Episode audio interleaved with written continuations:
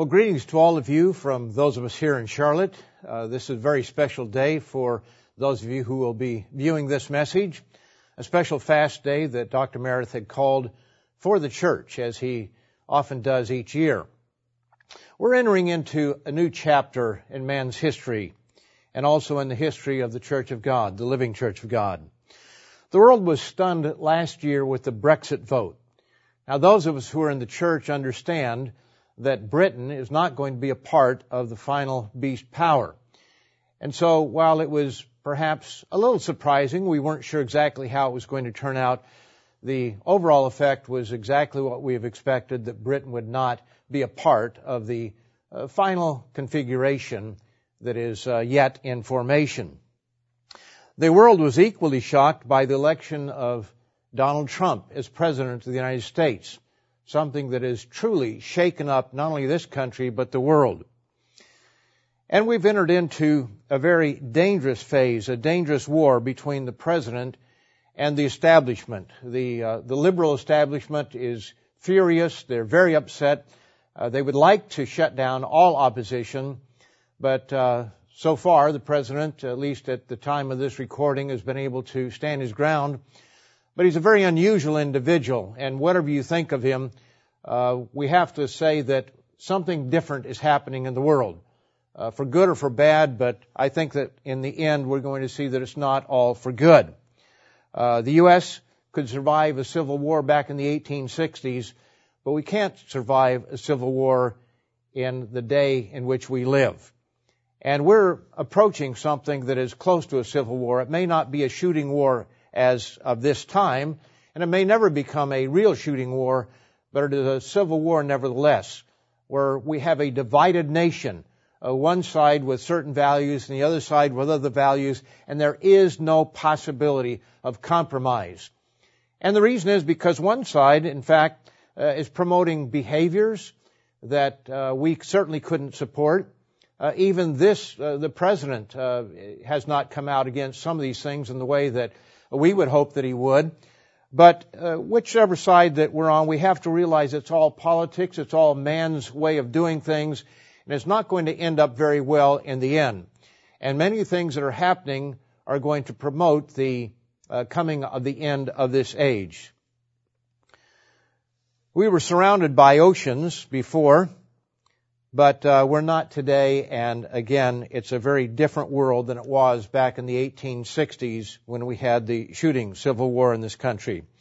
Europe is in, in disarray at this time. It's falling apart. Uh, we don't know exactly uh, how it's all going to turn out. Well, we know the end result of what's going to happen, but the steps along the way, we don't know exactly what will take place. But there are three significant European elections that will be held this year. In uh, March, uh, March the 15th, the Dutch are going to be electing a new leader. Uh, Geert Wilders is uh, an individual to watch. Uh, he certainly would pull the Dutch out of the European Union. In fact, perhaps other uh, individuals might do the same if they are elected. following that, we have the French election on April the 23rd, and there will very likely be a runoff, and that would be May the 7th but they're looking for a new president, and Marine Le Pen is uh, an individual who we might want to watch. Whether she gets into office or not, we don't know, but she would pull France out of the European Union. So we have two Israelite countries that are on the brink. In fact, if the uh, it was put to a vote of the people today, from what we understand, both in Holland and in France, they would pull out of the European Union. We have the German election September the 24th looking for a new chancellor. And that's a long way away, especially in a political world. Uh, the 24th of September, just a long way away, and it's too early to know exactly what may happen there. And other events, what happens in Holland, what happens in France, and other events that could take place could shape how that turns out. We have an anti-EU sentiment that is running high. I have an interesting article here from Maclean's Magazine, uh, December the 12th, 2016. And I won't read all of it, but the, the title of the article is The Dawn of the Strongman Era is Here. And a key passage says from uh, Vladimir Putin in Russia to Xi Jinping and China uh, to Recep uh, Erdogan in Turkey, the world is suddenly led by what foreign policy expert uh, Gideon Rachman calls the cult of the strongman. And of course, the whole article has to do with the election of President Trump and considering him in that same category. They admire each other even as they compete for dominance, sharing uh, thin skins, thick egos, monumental power, massive personal wealth, and an open loathing for critics, the free press, and political opponents. So I thought that was a rather interesting statement there. Uh, it does show that we're entering a new era. Uh, we are entering a time when people are looking for solutions to what seem to be unsolvable problems. And we already have wars that are taking place in the Middle East and other places around the world. And it's just a dangerous time. On top of that, here's another article that uh, comes from uh, GermanForeignPolicy.com. Says last week the liberal left government uh, critical uh, Panorama television program called for launching an open debate on the German nuclear bomb. Notice that they're talking about a German nuclear bomb because no state could uh, presently be confident that the USA under President Trump would unconditionally defend the other NATO allies. To deter Russia from attacking a member of the alliance in this situation, it is necessary to have national control over nuclear weapons claimed the authors of the program. Numerous experts from think tanks, the media, and from political domain have uh, expressed similar views, even while differing on whether to confide the nu- confine the nuclear war uh, potential to the authority of the European Union's military bodies or to the German government. So this is rather ominous when you think about it. It's interesting that Mr. Armstrong, even when Germany was being destroyed at the end of the Second World War, and after it lay in rubbles following that, said that Germany would rise again. He proclaimed that very boldly. And not only have they risen again, but they are beginning to exert political influence and uh, eventually here it looks like military influence and we know that it has to come to that because the Assyrian Germany will challenge the US again and the U.S. and uh, Britain, not just the U.S., but Britain, Canada, the Israelite nations are going to be overthrown because of our sins. And we're seeing this coming closer and closer. We don't know how long it will be, but it is coming on the scene. On top of all the other problems in the world, we almost certainly have this year a change in leadership in the living church of God. That's not something we're happy about but it's a reality. By the time you receive this, because this is being recorded several weeks earlier, we could have that change. But if not, certainly this year is a real strong possibility that we will have a change. And, uh, you know, change, understandably so, makes people nervous. Uh, we, we're afraid of change. We, we don't know what's going to happen. We're apprehensive about it. Now, there's no need to be. But I understand why some are apprehensive about such a change. Many of us remember what happened when Mr. Herbert Armstrong died and how the church went totally off track. I think that we can assure you that that's not going to happen again. But my saying it doesn't necessarily uh, mean that you're going to accept that fact. I think that we will see in time that the church will continue on the track. Dr. Meredith, uh, very early on, put in place a council of elders. He was thinking very early on how to, to rightly govern the church according to the scriptures.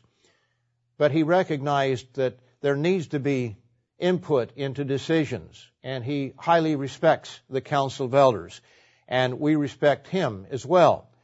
And when you hear people say negative things about what's happening in, in uh, Charlotte, and there are always those critics that are going to be out there, they simply don't know what they're talking about. Uh, we do have harmony on the council. We have ever since I've been involved in it since uh, what about 1998, I think, the first time I was on it. And I remember very shortly after I was put on the council, I was eating dinner with Mr. and Mrs. Meredith and my wife and I, And uh, it was at the Feast of Tabernacles at Lake of the Ozarks, and Dr. Meredith wanted to know what I thought uh, if something should happen to him. Now that goes back quite a few years. That was very early on when the Living Church of God started. And I don't remember the exact year, but it was uh, within uh, two or three years of uh, the time I was put on the council. And he wanted to know what I thought. And at the time I told him that, well, there were four, what I call heavyweights on the council. And I won't mention names, but I'll just say that three of those men are dead. Uh, they didn't survive uh, Dr. Meredith.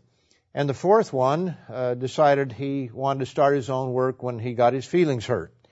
So this is uh, it's it's changed a lot since that time. But the point I want to make is that Dr. Meredith was looking early on. He's asking questions. He is uh, checking with uh, people to see what they think. And we really have to understand that ultimately Jesus Christ is the head of the church. And do we believe that or not? And that's something again that Dr. Meredith had emphasized so many times in the past, and I'm, I'm sure uh, always would. Jesus Christ is the head of the church, and He is the one that is working out events as it suits Him, as it pleases Him. And I feel very positive, certainly as we go forward, but the bottom line to all of this, what's happening in the world, what's happened with the church or happening in the church, uh, bottom line to all of this is that we need to stay close to God as individuals and as an organization. And the call for the fast really had nothing to do with Dr. Meredith's health issues. Uh, the idea was brought up by Mr. Rod McNair in one of our executive luncheons because we realize that we need that closeness to God. We don't need a crisis to be close to God. We need to be close to God at all times. But we see that the world is in a very dangerous situation. We see that uh, there's a certain drifting of our society.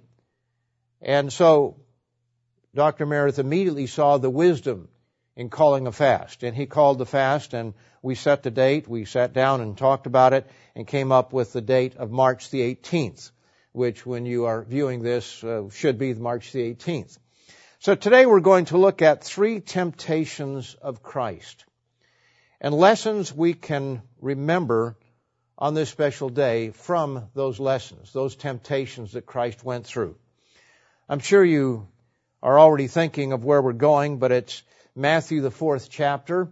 We could go to Luke, the fourth chapter as well, when Christ went out into the wilderness and fasted for 40 days. Let's read that very quickly here in Matthew 4.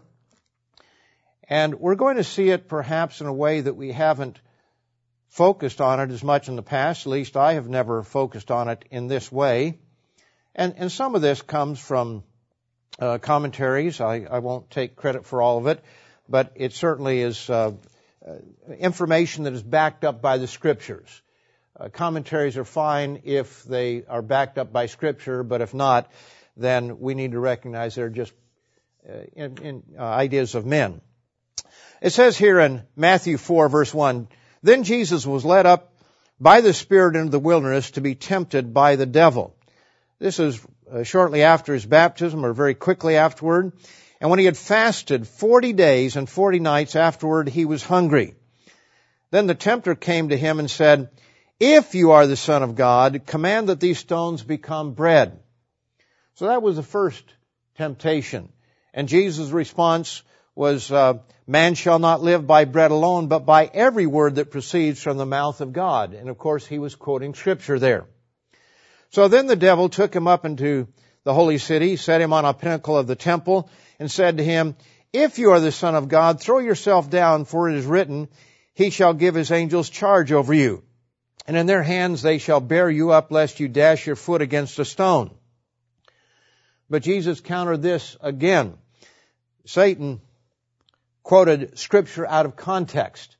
But Jesus countered it with other scripture when he said, It is written again, You shall not tempt the Lord your God. So that was the second temptation. The third one came when, verse 8, again the devil took him up on an exceedingly high mountain and showed him all the kingdoms of the world and their glory. And he said to him, All these things I will give you if you will fall down and worship me. Now Jesus did not dispute that the devil had the authority to give him those things. Whether he would have followed through, we know he's a liar, but nevertheless, uh, I'm sure that, that the devil would have given him all those things because it would have suited his purpose. He would have destroyed the Messiah, the Son of God. But Jesus countered, again, he said, instead of um, uh, quoting scripture immediately, he says, Away with you, Satan, for it is written. And then he quoted the scripture, You shall worship the Lord your God, and him only you shall serve. And after that, the devil realized that he uh, was defeated on that particular occasion, and so he left him, and behold, angels came and ministered to him. We know that that was not the end of the temptations of Christ. But this was a very special thing. And I think it's rather interesting here that Jesus was embarking on a, a new part of his life. He was at the beginning stage of his ministry. And so here was something new, a new stage of ministry, and he went out and he fasted for that period of time, recognizing the importance of being close to God. Now we're going to take a, a closer look at these uh, temptations because there are those who see a connection between these temptations and 1 John 2. So let's turn over there, 1 John 2 and verses 15 through 17. And let's notice what we have here. We'll want to keep a place in, in um, that passage. Let me find something here I can stick there because we're going to come back there time and again. But in 1 John 2 verse 15, it says, Do not love the world or the things in the world. If anyone loves the world, the love of the Father is not in him. For all that is in the world, the lust of the flesh, the lust of the eyes, and the pride of life is not of the Father, but is of the world. Now, it mentions three things there. The lust of the flesh, the lust of the eyes, and the pride of life we've seen that Jesus was tempted in three ways by the devil. And let's look at these a little bit more carefully. What was that first temptation that was given to uh, Jesus? Well, as we read there, uh, he said, If you are the Son of God, command these stones to become bread. He was extremely hungry at that time. And I think that all of us would think that Wow, if you were that hungry, 40 days without food, and you had the power to turn a rock into bread, uh, it would seem like something that would seem like the thing to do, especially when you've got somebody encouraging you to do it. But Jesus knew where that temptation came from. He knew that that was not the one that he was going to obey. There was nothing wrong with him turning anything into bread for that matter. We have the feeding of the, the 4,000 and the 7,000 uh, we have the, the, you know, with just a few loaves of, of bread. And so we know that Christ could magnify that in some way, but he wasn't going to obey the devil. He was not going to fall prey to the desire, an unlawful desire to, to follow what the devil said. And that would have been a form of lust, the lust of the flesh, the physical flesh crying out for something and falling prey to it or giving into it. When we look at the second one, the second one that's listed back there in 1 John 2, it says the lust of the eyes. Now this is a little bit more difficult to uh, make the comparison, but I think that we'll see that it, there is a comparison here uh, between the two. Because the second temptation was that he said that I mean, he took him up unto a, a high pinnacle of the temple and said, "Throw yourself down, because the angels will hold you up." they will, they will spare you. There's a, a miracle that will occur. You don't have to worry about dying, falling on the bottom because they'll, they'll spare you. Look for this miracle. See it with your own eyes, so to speak. And we'll see why I, I say that here in a few minutes. But that was the second temptation. What was the third one? Well, the third one, as we go back there, and the pride of life. And what was that third temptation that was given to Christ? Well, he was told that all of these kingdoms will be yours. Now, he was also tempted on pride when the devil in all, in all three of these temptations in reality were affecting his pride or uh, trying to appeal to pride. his vanity, if you are the Son of God. But here, the devil made a, a direct pitch to fall down and worship me and I will give you all these things. I will give you power. I will give you wealth. I will give you celebrity status. I will give you all these things that so many people on earth today want. And he knew, Satan knew human nature. He knew that he could influence the average person out there. And he was hoping he'd influence the Son of God. But he failed in that as well. Now, others see a connection between this event, this, this temp, these temptations, and the Exodus. And this one is a very strong connection, as we shall see. Uh, the first one again, a man shall not live by bread alone, Jesus said, but by every word that proceeds from the mouth of God. Where did Christ come with that scripture? Where, where did he find that scripture? Where did it come from? Well, it's back in the eighth chapter Deuteronomy 8, and we'll look at verse 3.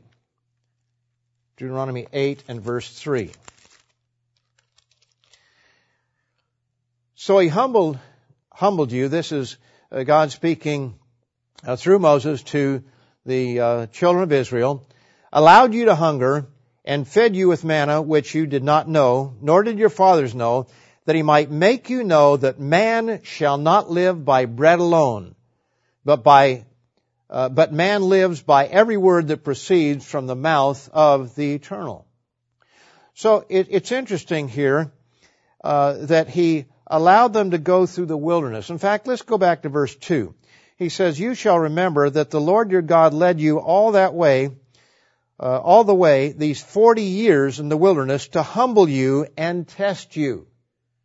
Forty years to humble them and test them to know what was in your heart, whether you would keep his commandments or not. And then it shows that he humbled them and allowed them to go hungry, at least uh, to a certain degree. But then he fed them with manna, that they might know that man should not live by bread alone. I think we can begin to see a strong connection there with the 40 years in the wilderness of tempting. Here we are testing. Here we have um, Jesus being uh, tested for 40 days and 40 nights as he fasted during that same period of time, or the day for year period of time, as it were. Uh, and then we see the connection between not living by bread alone because they had the manna that was given to them. They didn't have all the things they wanted, but they had that. But God tested them before He gave them the manna. He tried them to see what was in their heart. Now, when we have the second temptation, which was to throw yourself down and the angels of heaven will hold you up, uh, Jesus quoted another scripture. Let's notice again back in Matthew, the fourth chapter. It says, It is written again, you shall not tempt the Lord your God. Now, where did Jesus get that scripture? Well, again, back in the book of Deuteronomy, the sixth chapter. And let's notice that in verse 16. It says, You shall not tempt the eternal your God as you tempted him in Massah. As he tempted him in Massah. And we'll look at that a little bit in more detail uh, in a few minutes. But uh, for right now, we're just kind of getting this overview, and then we'll look at that in greater detail. But notice it says, as you tempted him in Massah. So they were not to tempt God in that way. And we'll see the connection between that and the, the throwing down or the lust of the eyes in a few minutes. The third one was to worship me, worship, uh, and Christ countered by saying that he was only to worship, or we are only to worship God. He got that from this same chapter, Deuteronomy 6 and verse 13. It says, You shall fear the eternal your God and serve him, and shall take oaths in his name. In other words, you rely on God, not on anyone else. You should fear God only there. And in the 10th chapter, we also find that, Deuteronomy 10 and verse 20, it says, You shall fear the eternal your God. You shall serve him, and in him you shall hold fast and take oaths in his name. So very clearly, this is where Christ is quoting from. He's quoting right here from the book of Deuteronomy. And it, it all had to do with the children of Israel coming out of Egypt. 40 years, 40 days of fasting.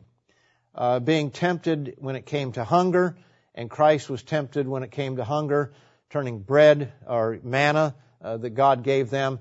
The devil telling me turn the uh, should turn the stones into loaves of bread.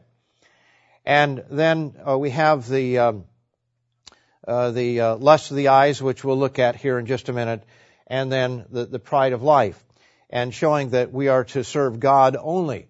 So we see a, a direct connection there. So let's look at each one of these temptations uh, in, in a little bit more detail. The first one has to do with physical appetites. Uh, the, the, the, stomach, you might say. And right now, if you're fasting, you're probably a little bit hungry.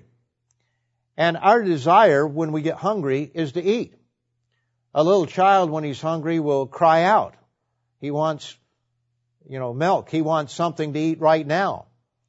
And as we grow as children, we still get grumpy when we don't have something to eat. And even as adults, when we don't have something to eat, we might become a little bit grumpy because the wife hasn't gotten it in time or we haven't stopped the car in time for breakfast.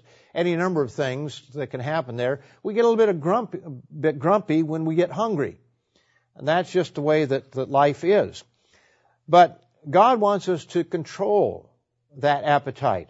And He wants us to control all of our appetites. And when we speak of appetites, we not only have appetites for food, but also appetites for other things.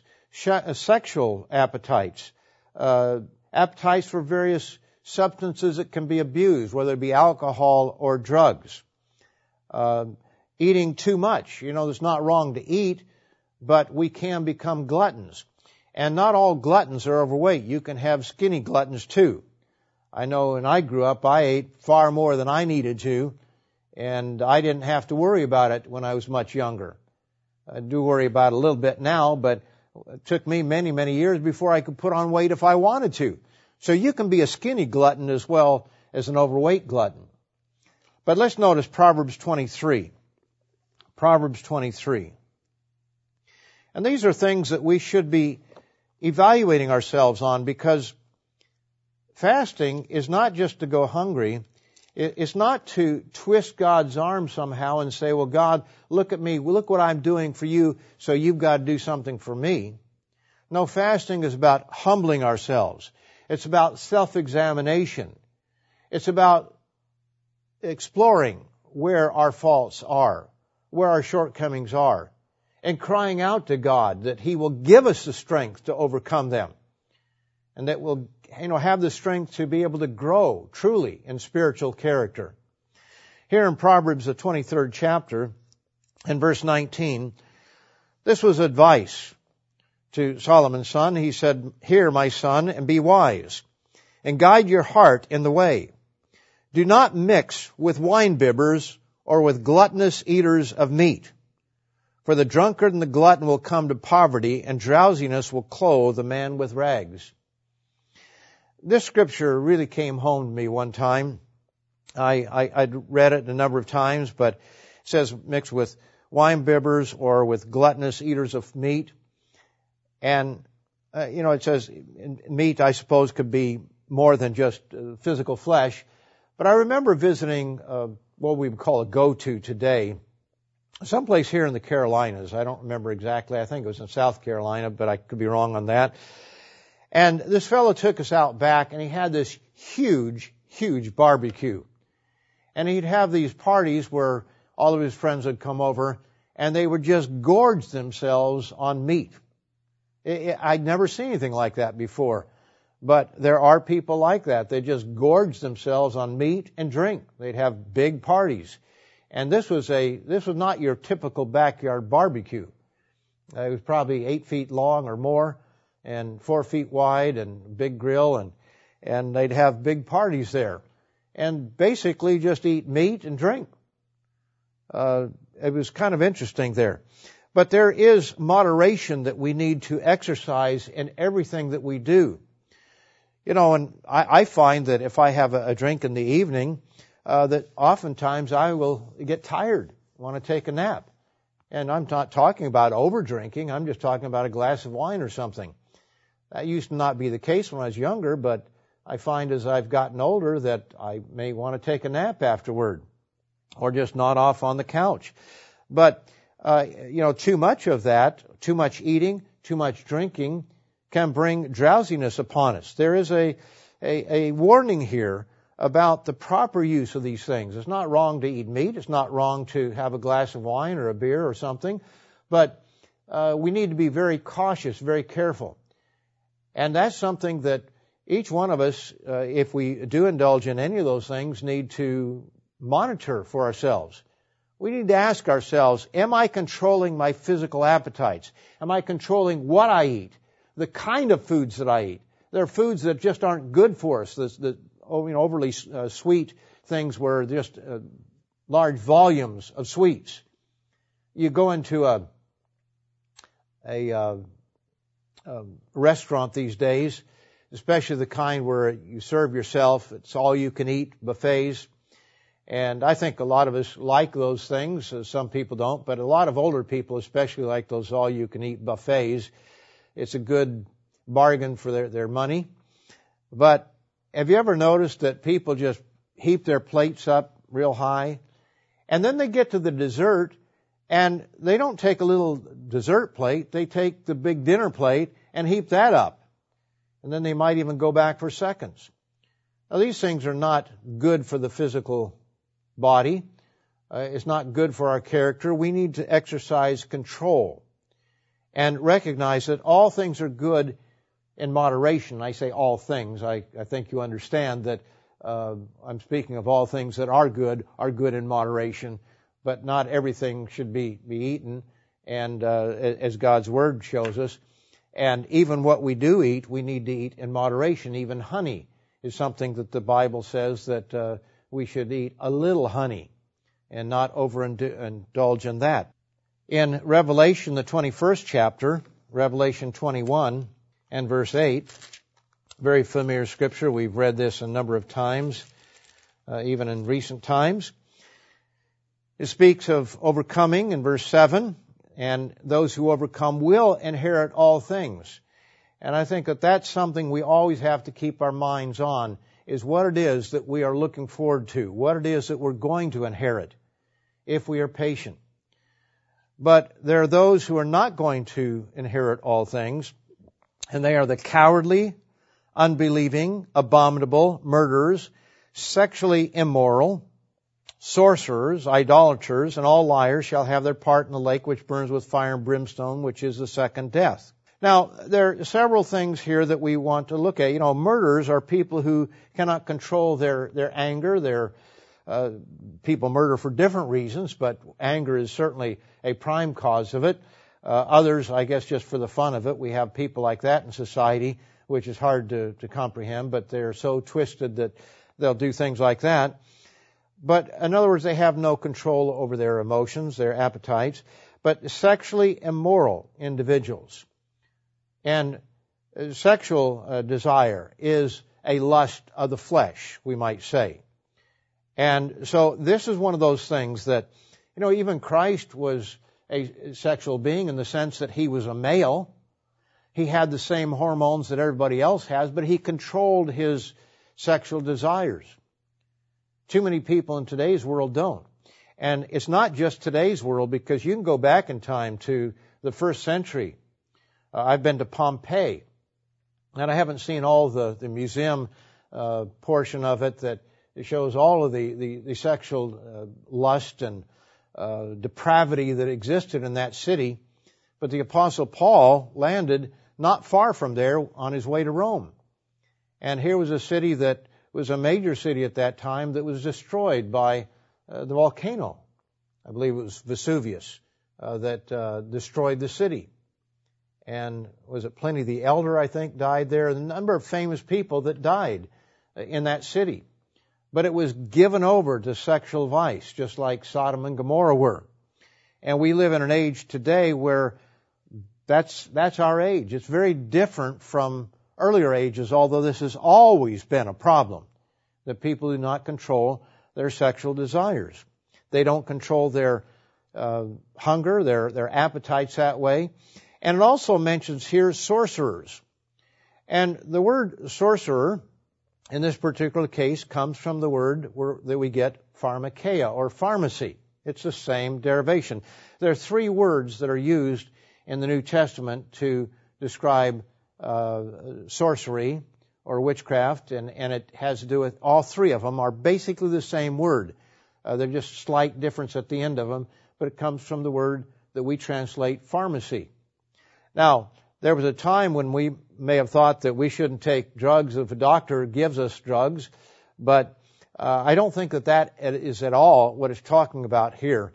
When we look at our age today, we can now see why this, this particular term would be used because there's a tremendous appetite in our Western world for what we call recreational drugs. We, we see state after state legalizing marijuana. And some people say, what's the difference between that and alcohol? Well, alcohol can have uh, some food value. Now, there may be a medical use for marijuana. I'm not saying that there isn't, but it's not in the smoked form. Uh, at least most doctors would say that. And, you know, when people smoke marijuana, it's very, very harmful to their lungs, to their bodies. And, you know, it, it's, it's a, a gateway to other drugs. And we have a huge drug problem in our society.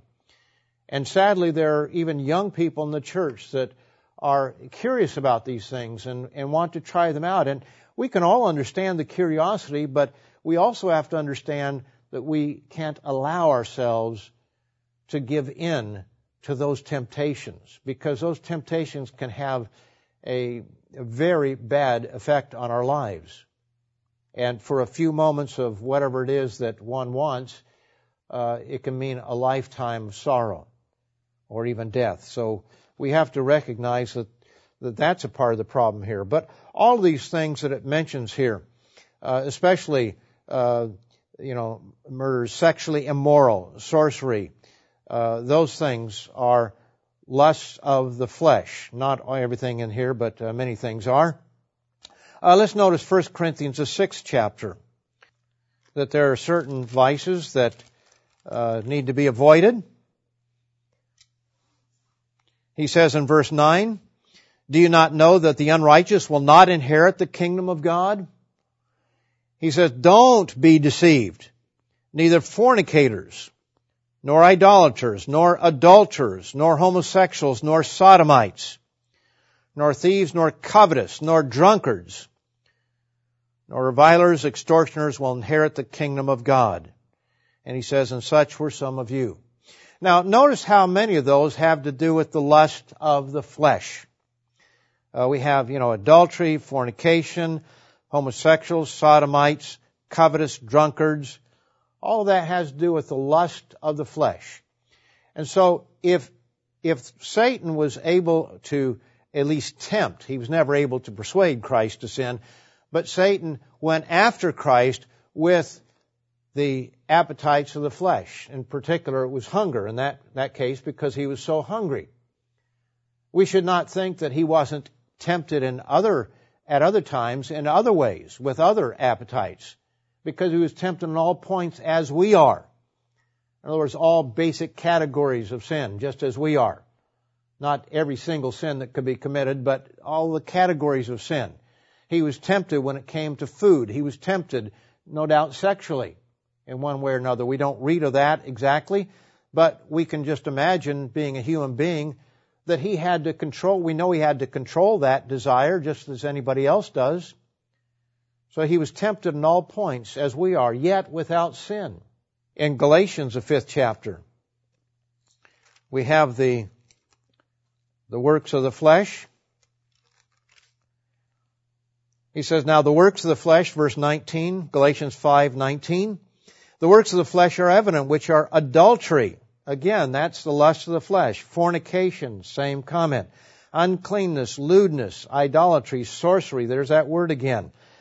Hatred, contentions, jealousies, outbursts of wrath, selfish ambitions, and so forth. Envy, murder, drunkenness, mentioned in verse 21, the lust of the flesh.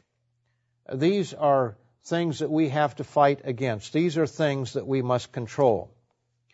Now, what about the fact that he was taken up on the pinnacle of, of the temple there and uh, tempted to throw himself down so that the angels could hold him up. How does that relate to the lust of the eyes? Uh, because that seems like a bit of a stretch on the surface. Well, let's go back to Exodus, the 17th chapter. Exodus 17. Because this is the, the uh, case that is, is referred to, that Christ referred to when he said, You shall not tempt the Lord your God, as in you know, the, uh, the time at Massah. And here, in verse 1, it says, Then all the congregation of the children of Israel set out on their journey from the wilderness of sin, according to the commandment of the Lord, and camped in Rephidim, but there was no water for the people to drink. Therefore the people contended with Moses and said, Give us water that we may drink. So Moses said to them, Why do you contend with me? Why do you tempt the Lord? Now, Moses understood very clearly that it was not him that they were going after. They were, they were tempting God. They were, they were questioning God's ability to provide for them. They'd already seen the, the Red Sea open up. They'd seen the, the death of the firstborn. Uh, they, they'd seen all the miracles that were performed, the plagues that came on Egypt. And this is a very short time afterward. And now they're questioning whether God can provide water for them.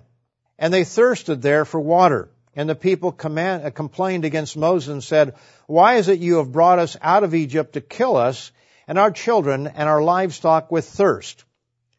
So Moses cried out to the Lord saying, What shall I do this with this people? I mean, he was totally frustrated. He didn't know what to do. What do I do with these people? They're almost ready to stone me.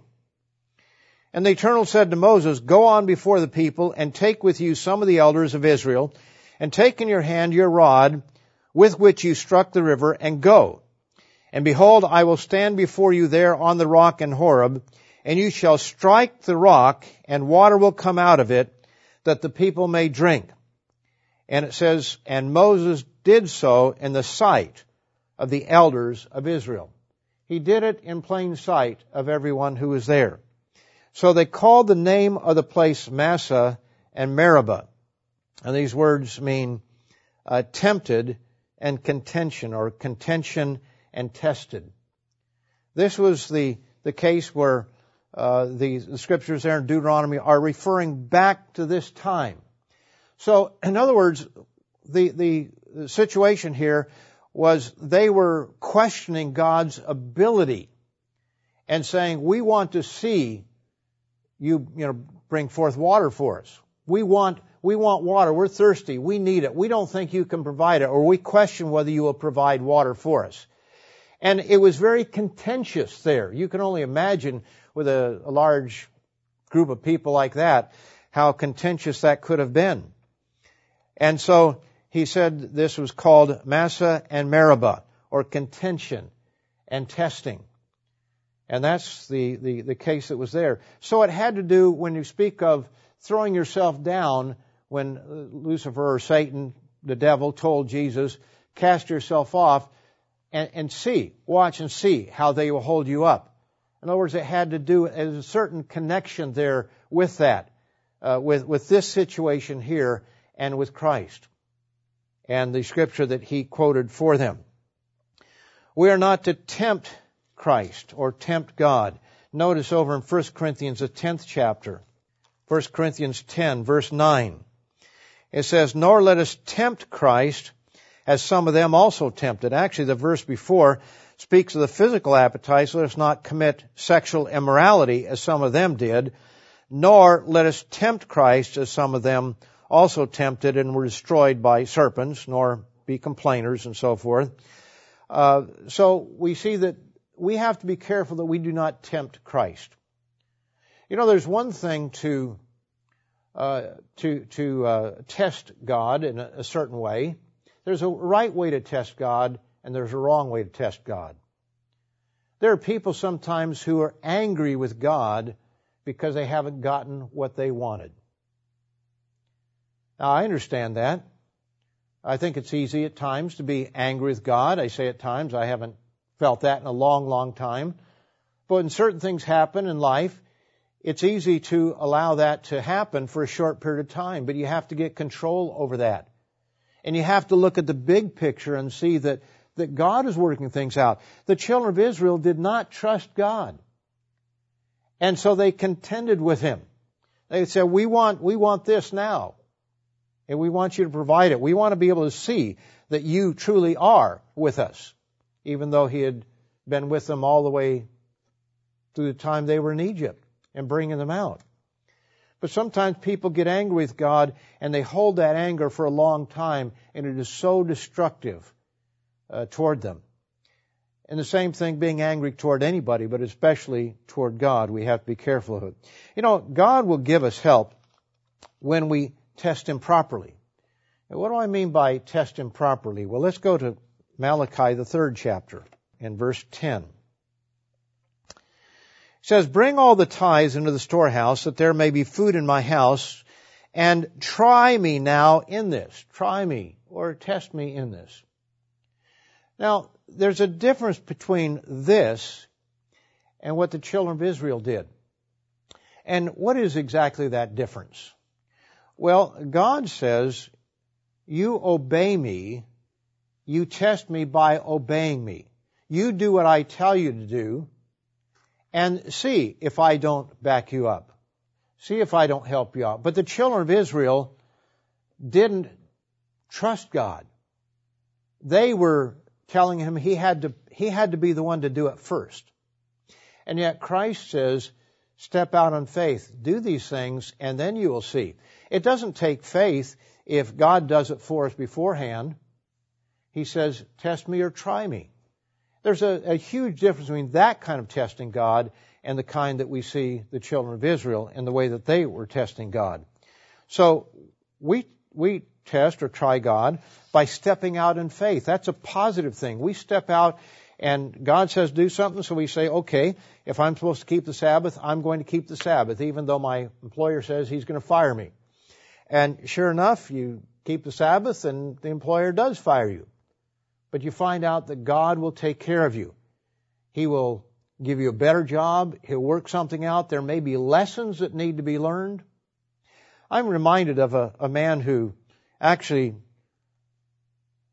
you know, tested God in this way. He gave this speech in a spokesman's club, so I have no qualms about giving it here. I won't mention names, but he'll know who it is, and there'll be people in the club that know. And you'll forgive me if I don't have every fact exactly right, but bottom line was that he left the church during the difficult time of worldwide and splitting up and lost his job and for two years couldn't get a job. In fact, he couldn't even get anybody to reply to his, his requests. He sent out resumes everywhere, but nobody would even reply to him. He couldn't even get a phone call for two years. But during that two years, he was reworking his spiritual life. He was proving things once again. God was allowing him time away from work so that he could learn where he should be, so that he could get back on track. God loved him. God doesn't just abandon everybody every time they, they leave. He, you know, he, he works with us. And sometimes we respond and sometimes we don't. But in this particular case, God took something away from him, his, his work. But he was giving him something far greater. And we might say, well, you know, God give me a job or else. But he didn't really do that. He finally had some sort of a small check. I don't know if it was unemployment or whatever it was. But he realized he needed to get back to God. And so he gave a tithe on that small check. And he got on his knees and he prayed to God and he said, Now God, I've done my part. What are you going to do? Now, I'm sure he said that respectfully. I have no idea exactly the way that it was stated. But within, it was either 24 or 48 hours, he had four good job offers. Four. And up to that time, for two years, he couldn't get anything. You know, God knows what is best for us. He knows if He's going to try us for a few days without water, that He's going to build something in us. If He sees that we truly do trust Him and we continue to trust in Him, He will intervene for us. He will take care of us. You know, Jesus set us the example in suffering temptation. Uh, Hebrews, the second chapter, and verse 18. Hebrews 2.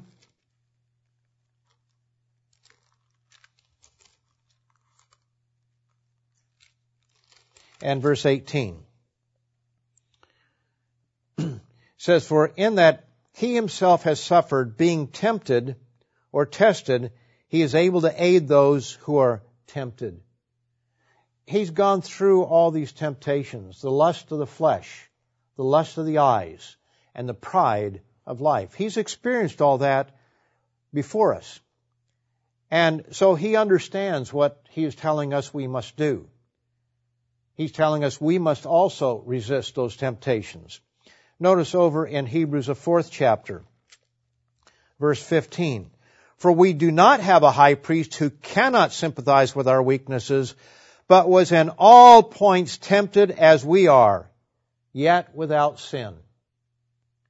He went through those temptations to pave the way for us, to show us that with the help of God, with God's Spirit in us, we can overcome these temptations. We fall many times, we know that, but we can overcome these things in the end. The third temptation involved pride power, office, and fame. And we see this very often in the Church of God. Uh, it, it crops up from time to time. It isn't necessarily involving everybody. But we always see that there are individuals who do not want to wait on God, but who want to do it their way on their time schedule. You know, Satan challenged Jesus whether he, he was who he was. And he said, you know, if you are the Son of God. And, and Jesus could have said, well, I'll show you. But he didn't. He understood the tactic that was being used against him. When Satan then, or the devil said, I'll give you all these kingdoms, that's never disputed. Jesus never disputed that he didn't have that authority. He didn't say, you can't do that because you don't have that authority. No, he just said that there's one that he was going to worship and that we should worship and that he should worship uh, and, and no one else. You know, pride and the desire for office, for power, for celebrity status is a powerful force in human nature. In Proverbs 11 and verse 2, Proverbs 11 verse 2, it says here, when pride comes, then comes shame, but with the humble is wisdom. There have been so many times over the years that I wish that certain individuals could understand that. Because most things I think that we really want in life, God will give us if we're willing to do it on His time schedule and if it's what is going to be good for us. You know, the person that wants to be a, a singer and has no talent whatsoever, God is not necessarily going to give that to you because that's not a gift that He has given to you by birth. You know, some people just don't have that gift.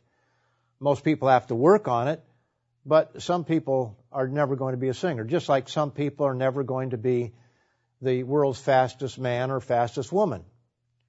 Uh, some some people run fast, some people can't, and no matter how hard you work, there most of us it's it's just not going to happen. We don't have that. But God is going to give those things to us that are good for us if we're willing to wait for them. If it's within His his plan and His purpose. Notice over in the 13th chapter and verse 10. It says, By pride comes nothing but strife, but with the well advised is wisdom. Now, the devil was full of pride. We can read in, in Isaiah and Ezekiel how uh, he wanted to leave his first estate. He, he wanted to overthrow God. You know, I will be this, I will be that, I will be, as we we're all familiar with those scriptures. And I'm not going to turn over to them for the sake of time. But Satan was filled with himself. And he stirred up those around him so that he could knock God off his throne or try to, which he failed, because he wanted it and he wanted it right now. And he is willing to put that in us as individuals to think that we've been passed over, that we deserve something. that we shouldn't have. I, I've seen it for little things like a, a spokesman club office. Oftentimes, uh, president. I should have been made, made president. Or you have people fighting over who can hand out hymn books or who can plug in the coffee maker. The coffee pot wars, we the famous ones that we, we've heard about. All these things, it's, it's involving pride, it's involving power. What, what power is there to be able to hand out a songbook? Is that such a great, great uh, thing that I should be able to do that? Or you took my job away from me? It's something that ministers have to deal with all the time. When you shuffle jobs around, you find that people get their feelings hurt. I remember one man that uh, he was the only individual that was a baptized member in a particular congregation, so he was given a lot of duties. But then when other people came along and we wanted to train others and give others the opportunity, take one thing away, and he got his feelings hurt and, and eventually left the church over it. Felt deprived because he didn't get to do all the things. He felt like he couldn't share that with someone else. You know, Satan knew what he was doing when he uh, tempted Christ because had he been any ordinary man, he probably would have fallen for it. All the prestige, all the power, uh, all the things that one could have. In James, the fourth chapter, James 4, it's uh, pretty interesting here because he's writing to the people of God, but he says, where do wars and fights come from among you? Verse 1. Do they not come from your desires for pleasure that war in your members? You lust and do not have. You murder and covet and cannot obtain. You fight and war. Yet you do not have because you don't ask. And then he says, you ask and you do not receive because you ask amiss that you may spend it on your pleasures. The motivation is wrong. He says, adulterers and adulteresses, do you not know that friendship with the world is enmity with God? Whoever therefore wants to be a friend of the world makes himself an enemy of God. Or do you think that the scripture says in vain the spirit who dwells in you, uh, dwells in us, yearns jealously? But he gives more grace. Therefore he says, God resists the proud, but gives grace to the humble. Therefore submit to God, resist the devil, and he will flee from you. Draw near to God, and he will draw near to you. Cleanse your hands, you sinners, and purify your hearts, you double-minded. So we see there that humility, uh, it, when it's lacking, when we get filled with pride, everything goes wrong. It doesn't work out. And yet God wants to give us so much. He wants to share the whole universe with us. And what can we possibly have on this earth right now that is all that important? If we're passed over for this or for that uh, responsibility, so what? What we're going to have in the kingdom of God is so much greater than anything we can have on this earth. You know, you think about coming to the end of life. And I, I think so much more of this as I get older. But a person goes to sleep. And it's not even an instant. It's, well, I would call it an instant for lack of anything else. In an instant, you'll be in the resurrection. As far as you know, a thousand years could go by, but you're not going to know it. I'm not going to know it. All that we have to know is that as soon as I go to sleep, boom, the next thing I'll know is the kingdom of God. And hearing Christ say, well done, good and faithful servant, here's what I'm going to give you. And God is going to give every single one of us far more than we could possibly have right now in this life. And so it's, it's so important that we always keep things in perspective. If someone came along to you and said, today, you know, I'll give you $10 million if you'll just do thus and such. Just break the Sabbath one time. Just work an hour on the Sabbath. I'll give you $10 million. We can all say, oh, I'd never do that. Well, I think that there are some who would do that. And it might surprise all of us Who would and who wouldn't? The temptation of power, of glory, of uh, office, of fame, celebrity status, it's a very powerful influence on mankind. It brought Satan down. And Psalm 75, Psalm 75, something that we heard a lot at Ambassador College because you had a lot of young fellows there with a lot of uh, get up and go and a lot of desire to, to to prove themselves in various ways. And so this was a scripture that was often brought out because we needed to keep things in check. It says here in verse 4, I said to the boastful, do not deal boastfully, and to the wicked, do not lift up the horn. Horns being a symbol of strength. Do not lift up your horn on high. Do not speak with a stiff neck. Don't be stiff necked. For exaltation comes neither from the east, nor from the west, nor from the south, but God is the judge. He puts down one and exalts another. God is the judge. And Jesus understood that. He knew that yes, he had some difficult things to go through in the physical life, but he wasn't about to give up what he had with the Father just for a short time of fame and glory on this earth that, that the devil could have given to him immediately. But he knew that that was not the right way to go. And so he trusted in God always. You know, God must always be first in Exodus, the 20th chapter. It begins the Ten Commandments with a statement that I think we often read right over, but it's so important because it sets the stage for everything else. Verse 1, God spoke all these words saying, I am the eternal your God who brought you out of the land of Egypt, out of the house of bondage. And then he gets into the, the commandments, but this is a part of the commandments in that sense. It is God that is the authority. He is the one that we are to worship, the one that we are to, you know, give our whole heart to. Notice over in Matthew, the 19th chapter, Matthew 19 and verse 16. It says, Now behold, one came and said to him, Good teacher, what good thing shall I do that I may have eternal life? So he wanted eternal life. That's what you and I want. That's what we hope for. That's the reason for our being, the reason for us being here. So he said to him, Why do you call me good? No one is good but one, that is God. But if you want to enter into life, keep the commandments. Keep the commandments. That sounds simple enough. It sounds simple enough for him.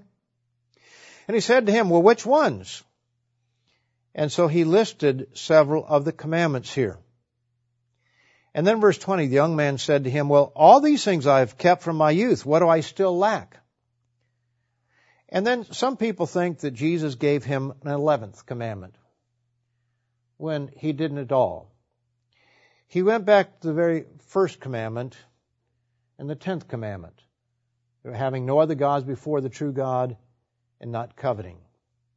And so he says here, if you want to be perfect, go and sell what you have and give to the poor, and you will have treasure in heaven, and come, follow me.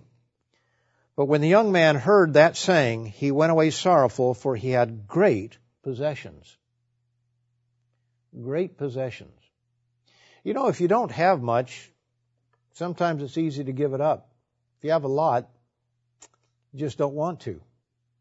I've found that people that have very little sometimes are far more generous than the people who have much more.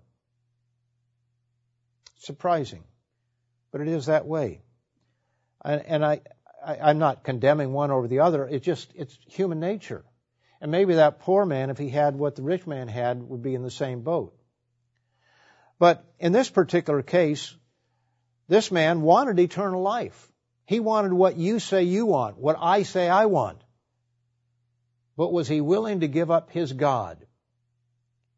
You know, that's a hard thing to know. What is your God in a physical sense? What is it? Is it social media? Is it television? Is it, you know, uh, too much drink? what is it? Is it something that keeps you from your relationship with God? Or if it is a, something that keeps you from your relationship with God, it's a false God. It is a God before the true God. Over in Luke, the 14th chapter, Luke 14,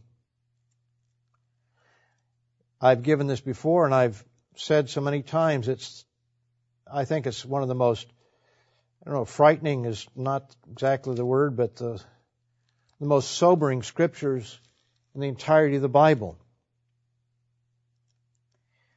Here he says in verse 26, Luke 14:26, if anyone comes to me and does not hate, meaning love to a lesser degree by comparison, his father and mother, wife and children, brothers and sisters, yes, in his own life also, he cannot be my disciple. Christ is not going to settle for being number two, nor God. God the Father and Jesus Christ must be first in our lives. The purpose for fasting is not to pat ourselves on the back and tell us, tell ourselves how righteous we are because we went without food and water for a period of time.